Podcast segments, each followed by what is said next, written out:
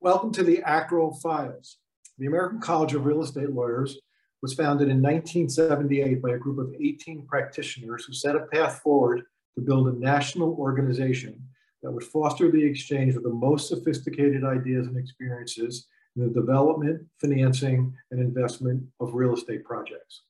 We continue this series of podcasts with individuals who played an important role in both the founding of the college and the growth of the real estate legal industry to talk about their observations about the past and to share their insights for the benefit of future generations of real estate lawyers. Today, my guest is my good friend, Bill Dunn. Welcome, Bill. Thank you, Jay. Glad to be here. Great. How's the weather in Detroit? It's a sunny day. Uh, we're going to have warm weather tomorrow and then snow and ice the day following. So, you know, it's winter. Typical, typical Detroit. What can we expect? So, Bill, before we focus on ACREL and some of the um, important things um, relating to that, I'd like to sort of start by rolling the tape all the way back and hear a little bit from you about um, where, where you were born and grew up in, I, I assume in Michigan, but I'm not sure. So tell us a little bit about that. I was born in Newark, New Jersey, and uh, for a long time, I we joked that I moved from Newark to Detroit. You know, it's two of the most undesirable cities in the country, um, but um, they both turned out pretty well. Born in New York in uh, in the 30s, uh, actually, and um, moved to Michigan when I was six, and uh, grew up on the east side of Detroit. Um, and I've always hung around here. Well, I was born in Newark also, so I didn't know that we had that connection. Really? Great. Oh, that's pretty amazing. So, but interestingly enough, I know you're a Michigan law guy. You went to Muskegon. No, that's commonly mispronounced, Jay. Yes. Muskegon is a place in Michigan. It's really nice down in Michigan. Muskingum College down in New Concord, Ohio small Presbyterian school. My dad was a Presbyterian minister, and uh, that he was he was a minister in Lyndhurst, New Jersey, and then in Detroit. So that explains that. It also explains why I went to Muskingum College because it was, it was the easy thing to do, kind of the legacy choice. um, and it was a very pleasant, uh, nice Ohio town, and I learned a lot of things there. A lot of things. It was just uh, a great experience. What, what was the mo most significant thing you learned looking back? Um, to value what could be was offered by incredibly bright teachers uh, who didn't just teach, but they wanted to infuse your life. And uh, that was so, it's been so valuable. And so many of my memories and my, and uh, things that I know today filling out crossword puzzles I learned in college uh, and haven't forgotten them. And uh, it was just a, a, great experience about life uh, and knowledge uh, and and caring mentors. And um, it was um, it was a great experience. I really really loved it uh, as I look back on it. It wasn't so great at the time, but I it, I've appreciated it the older I get. Okay. So you came back to Ann Arbor. Why law school? Uh, I couldn't think of anything else better to do. Let's put it that way. It was a, a, default choice. I, you know, there's a lot of people that I've talked to over the years that have had the same feeling that law school was a default choice. Didn't know what else to do. I had to do something and went to law school. I, I really probably wanted to be an architect, but I was terrible in math and I never thought I would succeed at being an architect. Um, you know, I had to do something or I would have been drafted. Uh, sorry to say, I didn't want to do that. So um, went to law school and I was fortunate to get admitted to the University of Michigan um, and um, survive that experience. Did you think about going other places and coming home to then coming home to Michigan? No, it was the only law school I applied to, believe it or not. Well, your, your friend Cowan has a similar story about, about Harvard. Um, yep.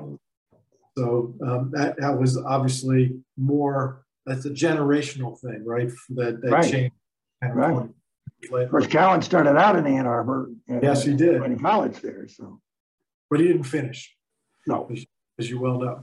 Yeah. Uh, and then, so when you were at Michigan, when you were in law school, were there summer associate jobs and summer law firm jobs like we have had the last 35, 40 years? Yep, there sure were. And uh, uh, my first two years of law school were sort of, you know, what am I here for? Is this really going to work out? Why am I here? Um, I, I, think I worked at a YMCA between my freshman and sophomore uh, years, first and second years. Um, but I worked at a law firm in Detroit um, uh, as a summer associate uh, between my second and third years. And it was then I, I said, wow, this is really interesting. I could enjoy this. And um, I think that inspired me to do very well in my uh, third year. And, uh, uh, and in, in, you know, it made a big difference, uh, the, that practical experience. I can't imagine what life would have been like without it. And was that summer associate job, was that the firm you went back to the following year? No, no, no. a story, uh, which I don't mind telling. Um, it was a law firm, a very good law firm in Detroit, still a good law firm in Detroit. Um, I had a great summer, uh, got involved in some really interesting projects, uh, worked with the, some of the senior lawyers very well, contributed a lot. And at the end of the summer, everybody said, you know, we've really enjoyed having you around. You've been terrific. You've been one of the best summer associates we've ever had. But we're not going to offer you a job because we think that grades are of transcendent importance. And I only really had great grades in law school in my third year. So they didn't, I would, they didn't offer me the job uh, until, or didn't refuse me a job until late in the third year. But it was uh, a, a, choice that um, I think I'm glad they made, and I think they're glad they're they're not happy they made it. But you know, we've maintained good relationships. I like to tease them every time I you know published an article or became chair of something or did some deal. I would you know tick the senior partner wrote me that letter about grades being of transcendent importance. And uh, so hope you're doing well. and, and which law firm did you did you join out of law school? I joined the law firm that I am at today. Right, that's what I thought. So that. I've been here, been here 56 years. It's pretty amazing. Only okay. job I've ever had. Uh, not really, but only full-time job I've had. That, that is pretty amazing. Not, not only given the world we live in today, but, but even over the last 30, 40 years. There's just not that many people that have been at one law firm for 50 plus years. Right. It's amazing they put up with me this long. Yeah. Well, I, I think they were very wise in their judgment. So, so when you started back, back coming out of Michigan Law School, did you choose real estate? Did you have an interest in real estate?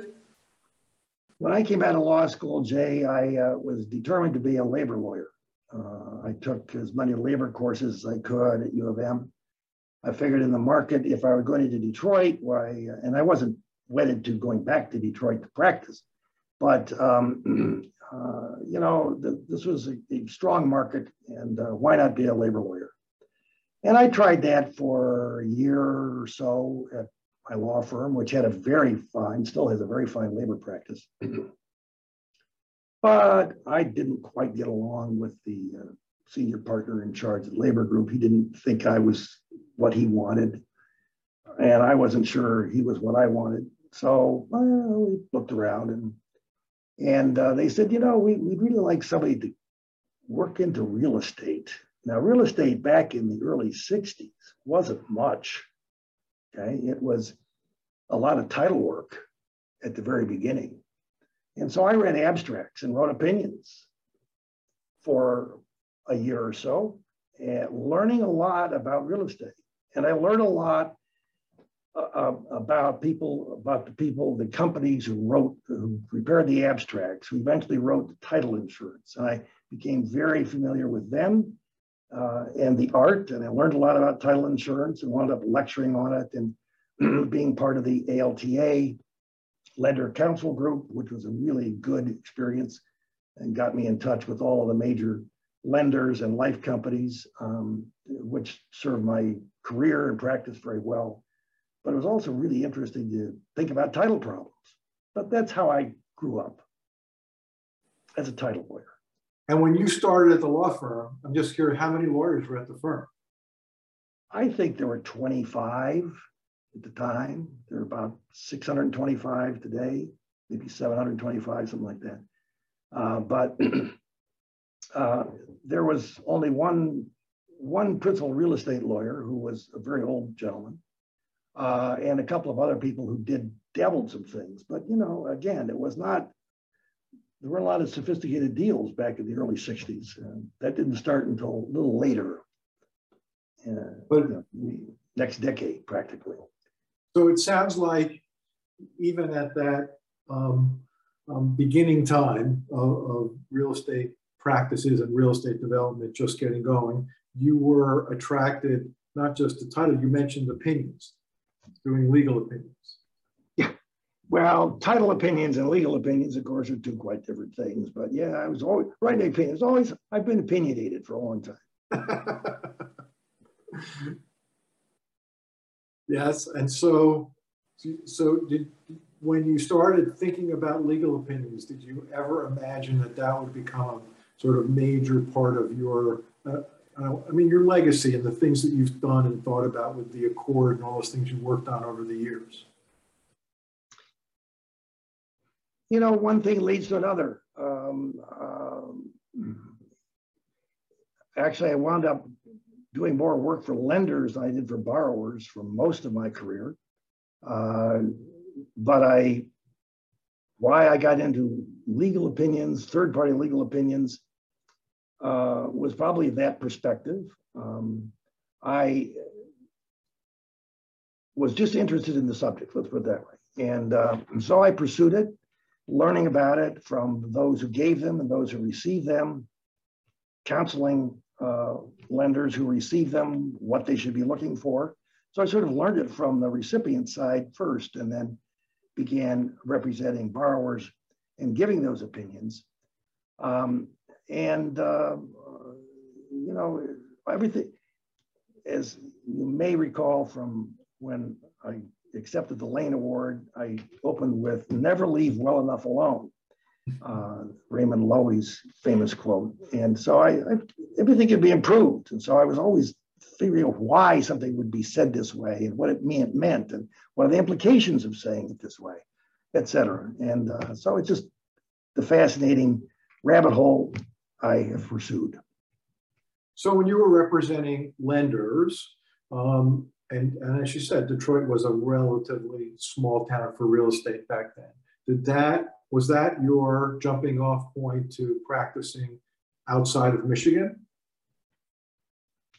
Yes, um, but by and large, my practice has been in Michigan. I, I have, um, you know, I've worked with national parties, but mostly in Michigan deals. Um, it hasn't been necessarily true of late, but that certainly I I was a Michigan lawyer practicing law in Michigan. I did not perceive myself as a lawyer that should practice law or be influencing deals in other jurisdictions.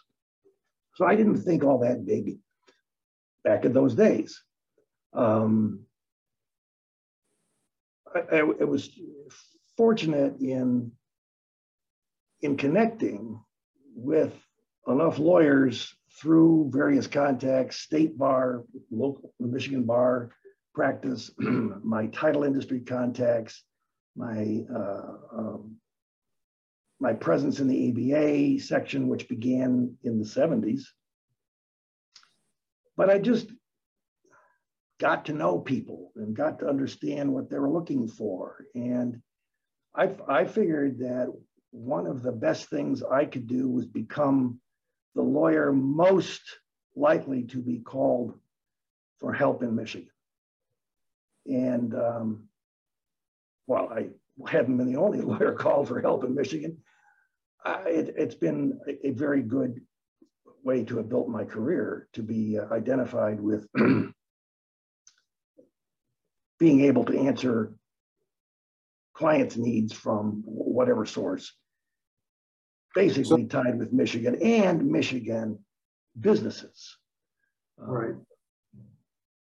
So let's, let, let's, let's um, talk about the seventies, as you just mentioned, because in nineteen seventy-eight, as you well know, John Gose and Fred Lane and Ray Potter got together with some other folks and decided they want to start a new association of real estate lawyers.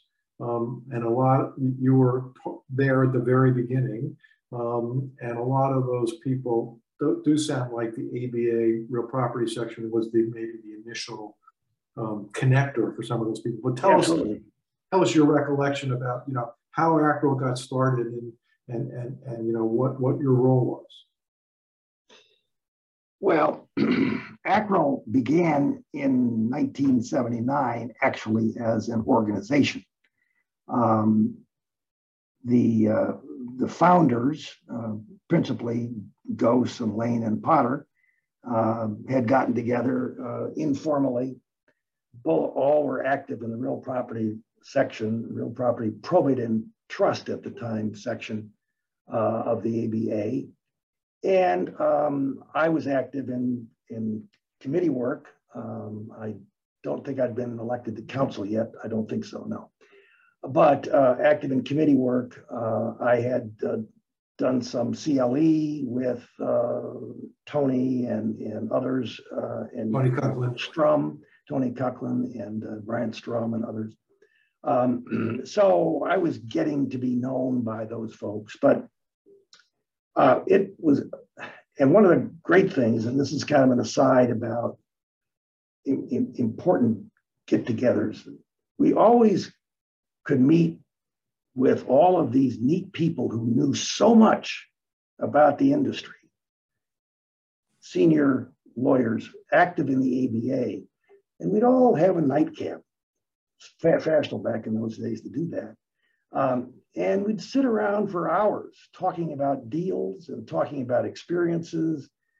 And I learned so much from those experiences, um, all preceding ACREL, basically. Much of it preceding ACREL. But at any rate, um, when, um, when we talked, we were frustrated that the ABA, being the organization that it was with the hierarchy it had, would, did not provide much flexibility for public comment and for action that we as real estate lawyers thought needed to be taken in, at various governmental levels. So that was the, the reason ACREL got born was to be able to do with the same people that were active in the ABA what the ABA couldn't do, um, and hence ACREL. Um, so that was really the reason for its existence and how it got started with all the same people who were in the ABA, and they just sort of transitioned over to ACREL. And those, those are the founding folks as well, as well as some, and, and then as the organization decided to grow uh, and basically to establish itself in 1979, a number of people were invited who were well known in the industry, but not necessarily in ABA. And so a number of the early people in ACREL, um, you know, came in not knowing a lot of the same people. So be, we began to mix the, uh, the talent, if you were.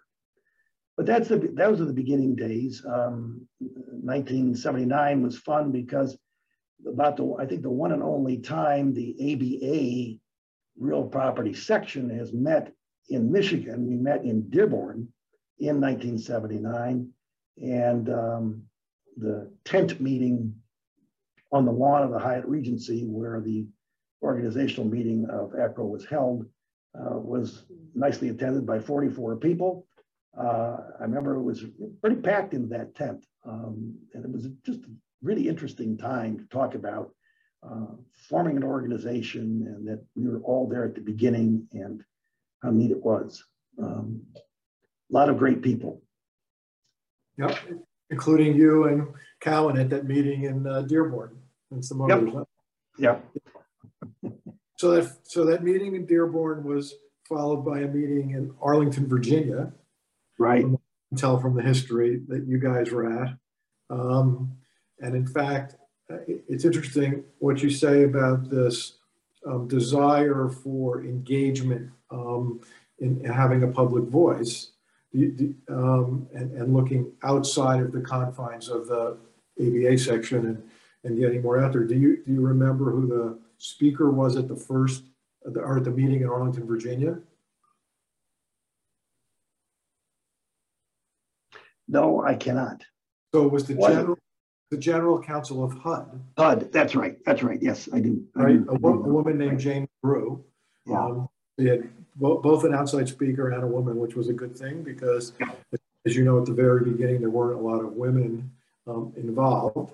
Um, there was a woman at that meeting named Minerva Wilson Andrews. Yep. I saw, um, um, who was part of Mays Valentine at some point. Um, and then yep. uh, um, so yeah, and then all of those people you mentioned, Tony Kuckling, Brian Strum, Steve, you, John Hollyfield, and you know, the founding classes, that was the, what we've designated, you know, the college is designated historically as the founders of ACREL in 79 and, and 80 at those first two meetings. Right. And, and how, uh, go ahead. College, uh, I, I recall being in a meeting at HUD uh, talking about um, um, truth in lending and uh, other you know regulatory issues in which you know our voices need to be heard. And uh, it was cool experiences. And i think meaningful ones. Yeah I, I, mean i think it's not not not not knowing that before. That it's fascinating to understand that that was an important part of the founding tenets of the college. And as we've debated those kinds of things over the years and what role, you know, the college can play in the form of public debate, as you, you remember, I'm sure we talked about this with Steve, you know, Kevin Shepard was out there on the gatekeepers initiatives and actually testified. Very important voice, very important voice. Right. Kevin has Kevin has recently written a written the position paper for the ABA comment on FinCEN. Uh, I don't know whether ACREL's spoken on that subject uh, directly or not, but uh, you know Kevin's work product is phenomenal. So, so as the, and, and you served as president of the college back in 1984, I think, the fourth president of the college. I was the fifth president of the college. Oh no, I was the fourth president in the fifth year. Sorry, fifth yeah, year, right? Fourth, and fifth. Right. Twice, right? I think. Yeah, Tony uh, or Fred Lane was president for effectively three years 79, 80, 81, followed by Tony and then Ed Hirschler and then me. Right. I was, I was, I was advanced to be president. Um, I, I think very intentionally, not because I was great necessarily, but because I hadn't been chair of the ABA section. And it was a way to begin to break ACREL apart from just simply ABA succession, ACREL succession in, in sequence. Um, and um, basically from that point forward, being president, being chair of the ABA section meant nothing as far as one's progress through the chairs of ACREL. But yet there's a lot of, of, of the important people like you, Dick Goldberg, Morty, right, who were, and you too, you went on to be chair of the section afterwards, right?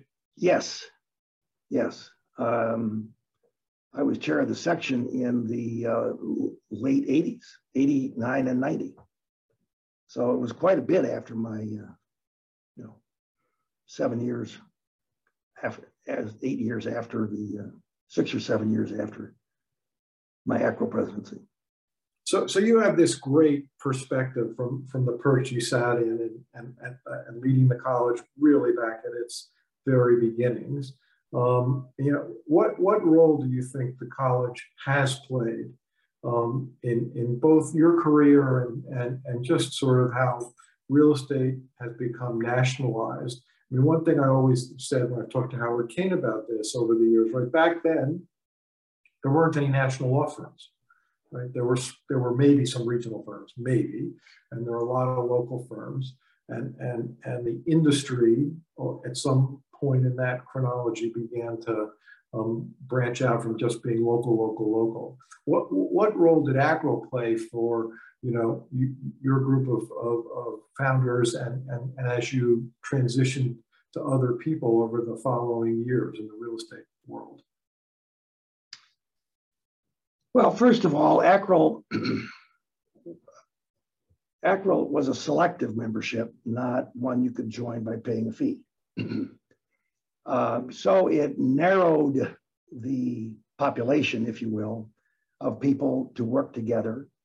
Um, many of the people from the ABA section who were active were, of course, of course, became ACREL members, and so that continued. But our we very purposely were looking for lawyers who had not been, quote, simply ABA members. And at the time, most law firms, many law firms sponsored everybody in the firm to be a member of the ABA. So it wasn't, it, you know, it was sort of logical. And many firms, in contrast to today, would pay for you to go to the meetings and pay for you to be part of, of section programs, et cetera uh, which isn't so necessarily today uh, nearly as broadly. But um, ACREL, ACREL's emphasis on who was influential in real estate in various areas is, was very important to select, pull the members in uh, to, to enhance the quality of the uh, overall experience of the group. Um, that's what makes it unusual. Uh, there are other selective memberships uh, groups around also, but uh, ACREL uh, did a very dedicated job. We established membership standards early. Um, we recruited early. Um, you know, we, the goal was to make sure it was a national organization, American, and had to have somebody from every state. And, you know, we, we struggled to fill that role, fill that um, uh, challenge. Uh, we did so successfully, but uh, not at the expense of quality and, uh, and the ability to participate to enhance everyone else's experience together. Um, the, um, the fact that it had a, an ability to speak publicly without um, a hierarchy to please um, made it interesting, but I don't know that it's ever that it's really um, seized that role to march on Washington, if you will, um, uh, as often as it could. Um, but it's spoken when it needed to. Uh, so it wasn't. It's not a passion of the group. It is a, a function and a fulfillment for the group. But um, know, I, I think the, the value of of ACREL is the assemblage of people with great talent and great experience and, and a willingness to share that. Um, now, how does that differ from your national law firm? Mm, a lot, because uh, any one law firm has can have a tremendous knowledge and influence in the practice, but we don't. None of us know everything, and there are other points of view, and we will work with the people on other sides in deals. Um, so getting to have a college, if you will, a collegiality, uh, knowing people as colleagues um, facilitates, has facilitated our work. There's no question about it. That's the value of ACREL. And and you, it's to your point, right? So today, if we fast forwarded, right, we're in a world now where there's these very large law firms, ours being one of many, right, with offices in lots of places, not not all places. So you, you still need local counsel on, on many things. Um, but even beyond needing local counsel, to your point about some people may think they know everything, right? But but there's a lot of people out there, um, and we're blessed in the college to have a lot of really smart people to to exchange information and ideas on how deals get done. Right. Everybody likes to talk about them. That's that's the fun part. So so what what would your advice be, guidance, right, to um, to the next gen, you know, the, the, the, people who are adding to the college now and they're, you know, if, I mean, you guys adopted in the very beginning, we talked with Steve about this, the 10 year requirement um, to get in. The, the interestingly, Steve, the give back. The give back requirement was there in the very beginning. So, so that, and that's obviously remained an important piece of the of the of the puzzle and the requirements today. But but how would you advise people? How would you urge people and advise people to come to the college and, and want to be in the college when we're in this world where um, the, the, the, requirements and the, um, the, the um, things that people need to do outside of speaking and writing and teaching, um, which was important um, for many of us and many of, of, of you guys in the founders group. What's the message to people today about what's the importance of the college and why they should continue to do those kinds of things?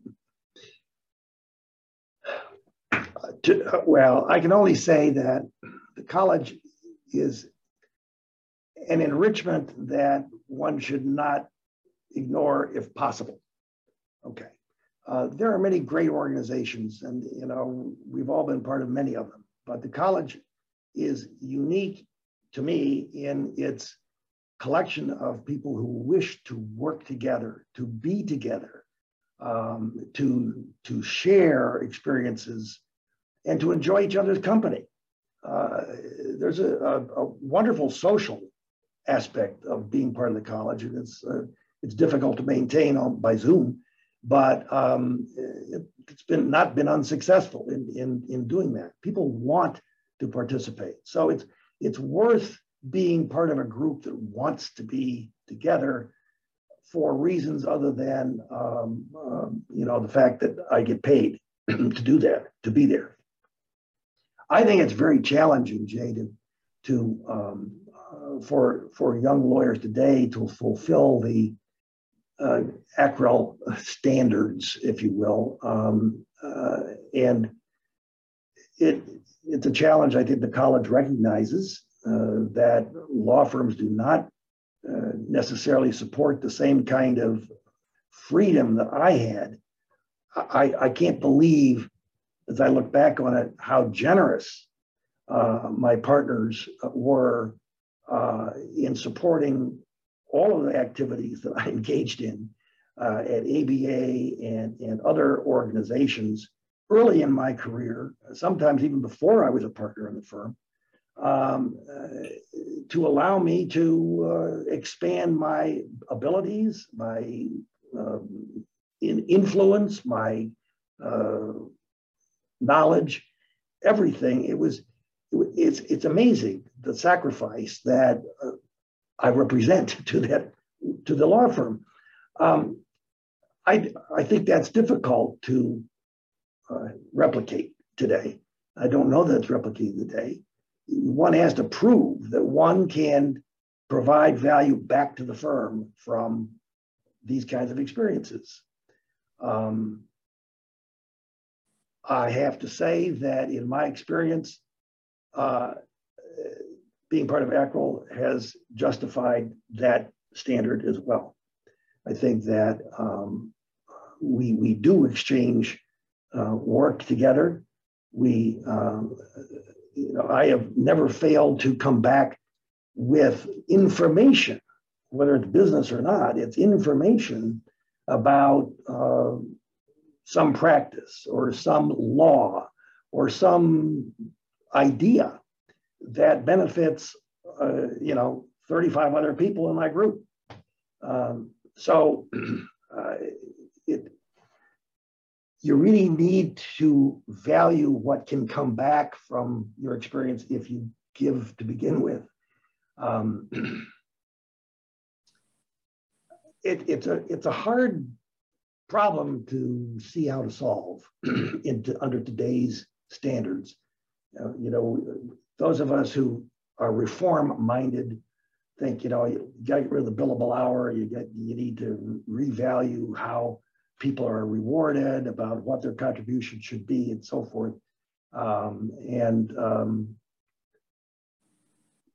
if you are committed to in, in enhance your career as a lawyer, no matter what those requirements are, You somehow just have to say, I'm going to segment this activity and I'm going to do this. And I'll figure out how to rebalance everything else. And I, as I was thinking about it, you're never going to keep all of your life in balance at the same time. Everything isn't going to all be in equilibrium. Something's going to be up here, something's going to be down there. Um, and that's the only way lawyers today can do it. That's the way lawyers in our firm are doing it. They're, they're meeting requirements and yet they're figuring out a way. And yeah, there's a little sacrifice uh, of free time and sacrifice of, um, you know, something else. But, um, you know, it, it's, it's, it is to me so valuable uh, what you can achieve, what you, what you can gain and, and, and contribute. It's just this wonderful two-way relationship that we in the we in this profession value, I think. Yeah, well, I, I think you really said it well, and, and what people can still get from the college by being part of it. And you touched on the challenges of, um, you know, meeting the requirements to get in, the professional development slash give back requirements. And I, I, I have always said that while our firms all supported it and the world has changed, um, the, the, the, the short-sightedness today that having people out there speaking, writing, teaching, whatever they're doing, making presentations, does inure to the benefit of the law firms, of course, as you well know, um, by, by, by, by getting people to meet other people, by honing your presentation skills, of course, and, and also having to learn what you're talking about and being sure. So all those things today are no different than they were when we all did them. I think the difference is the pressures on, the, on younger lawyers especially, and of course making partners only the first step in, in, in all these right. law situations. So I, I think we, we, we, we benefited, you know, my, I say this all the time, my generation of people benefited greatly by the, the standards that you and your colleagues, Steve, Dick, John Hollyfield, Morty, you know, all those people, Siskin, set because they were so generous with their with their willingness to talk and go out and had the support of the firms. I, I think right. that's right. So that was that was really critical to the growth of the college and to the growth of all these people who who were the beneficiaries of everything that you guys did. I mean, if you had to um, sort of say, you know, what what's the biggest change in the practice of law? Put put aside, you know, ACREL. What's the biggest change in the practice of law over your career? Hmm.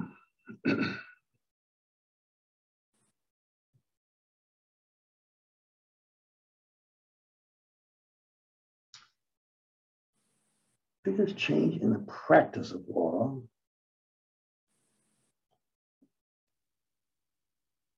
I really haven't thought about change. I guess I've just done it as it's happened. Um, so it's been so fluid. It's just because it's changed constantly. Yeah, right? we just we just inure to it as it as it happens. Um, I think that um, I think that the uh, socialization of the practice has become less um, prevalent. I don't think that the, um, I think it is, and I, I don't say it in a negative way, it's become much more of a business than uh, something you pursue out of um, purpose but recognizing that you have a, a relationship with the rest of the law profession that needs to be um, respected, honored, live by the rules, and so on and so forth. I think that uh, today it is it's much more much more of a business, and I'm not saying that's bad. Um, I, I, I'm leading efforts to try to get the rules to change to recognize that it's a business uh, and, and not something um, uh, magical of the past. But um, you know, there are there are many com competitors for what we used to do um, in, in in in the marketplace.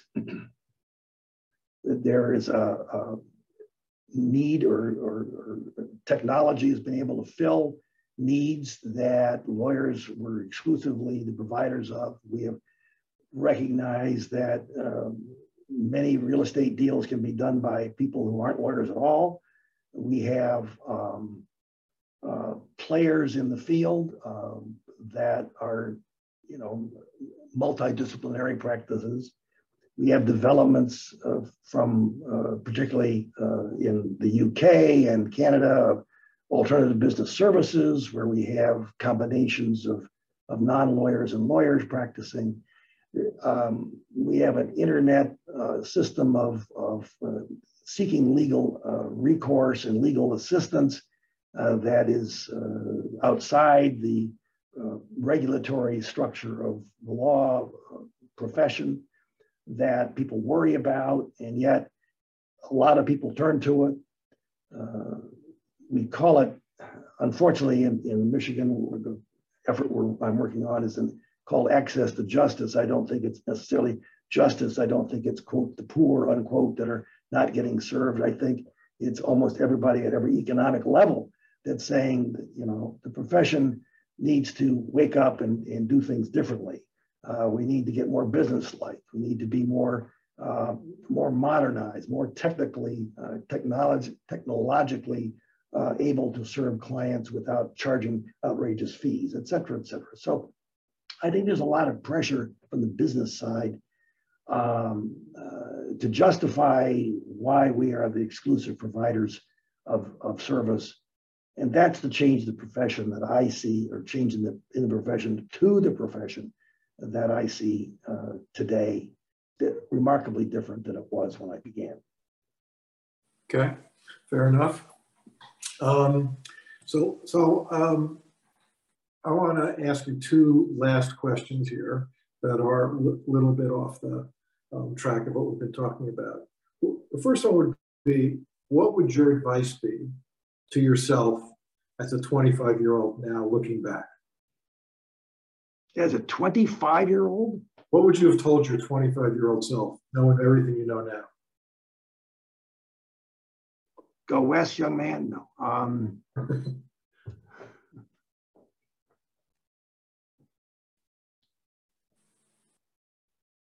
I would have said to my to me, um, you know, you could do better. You can you can you can you can you can improve your game. Work harder. Isn't that frightful?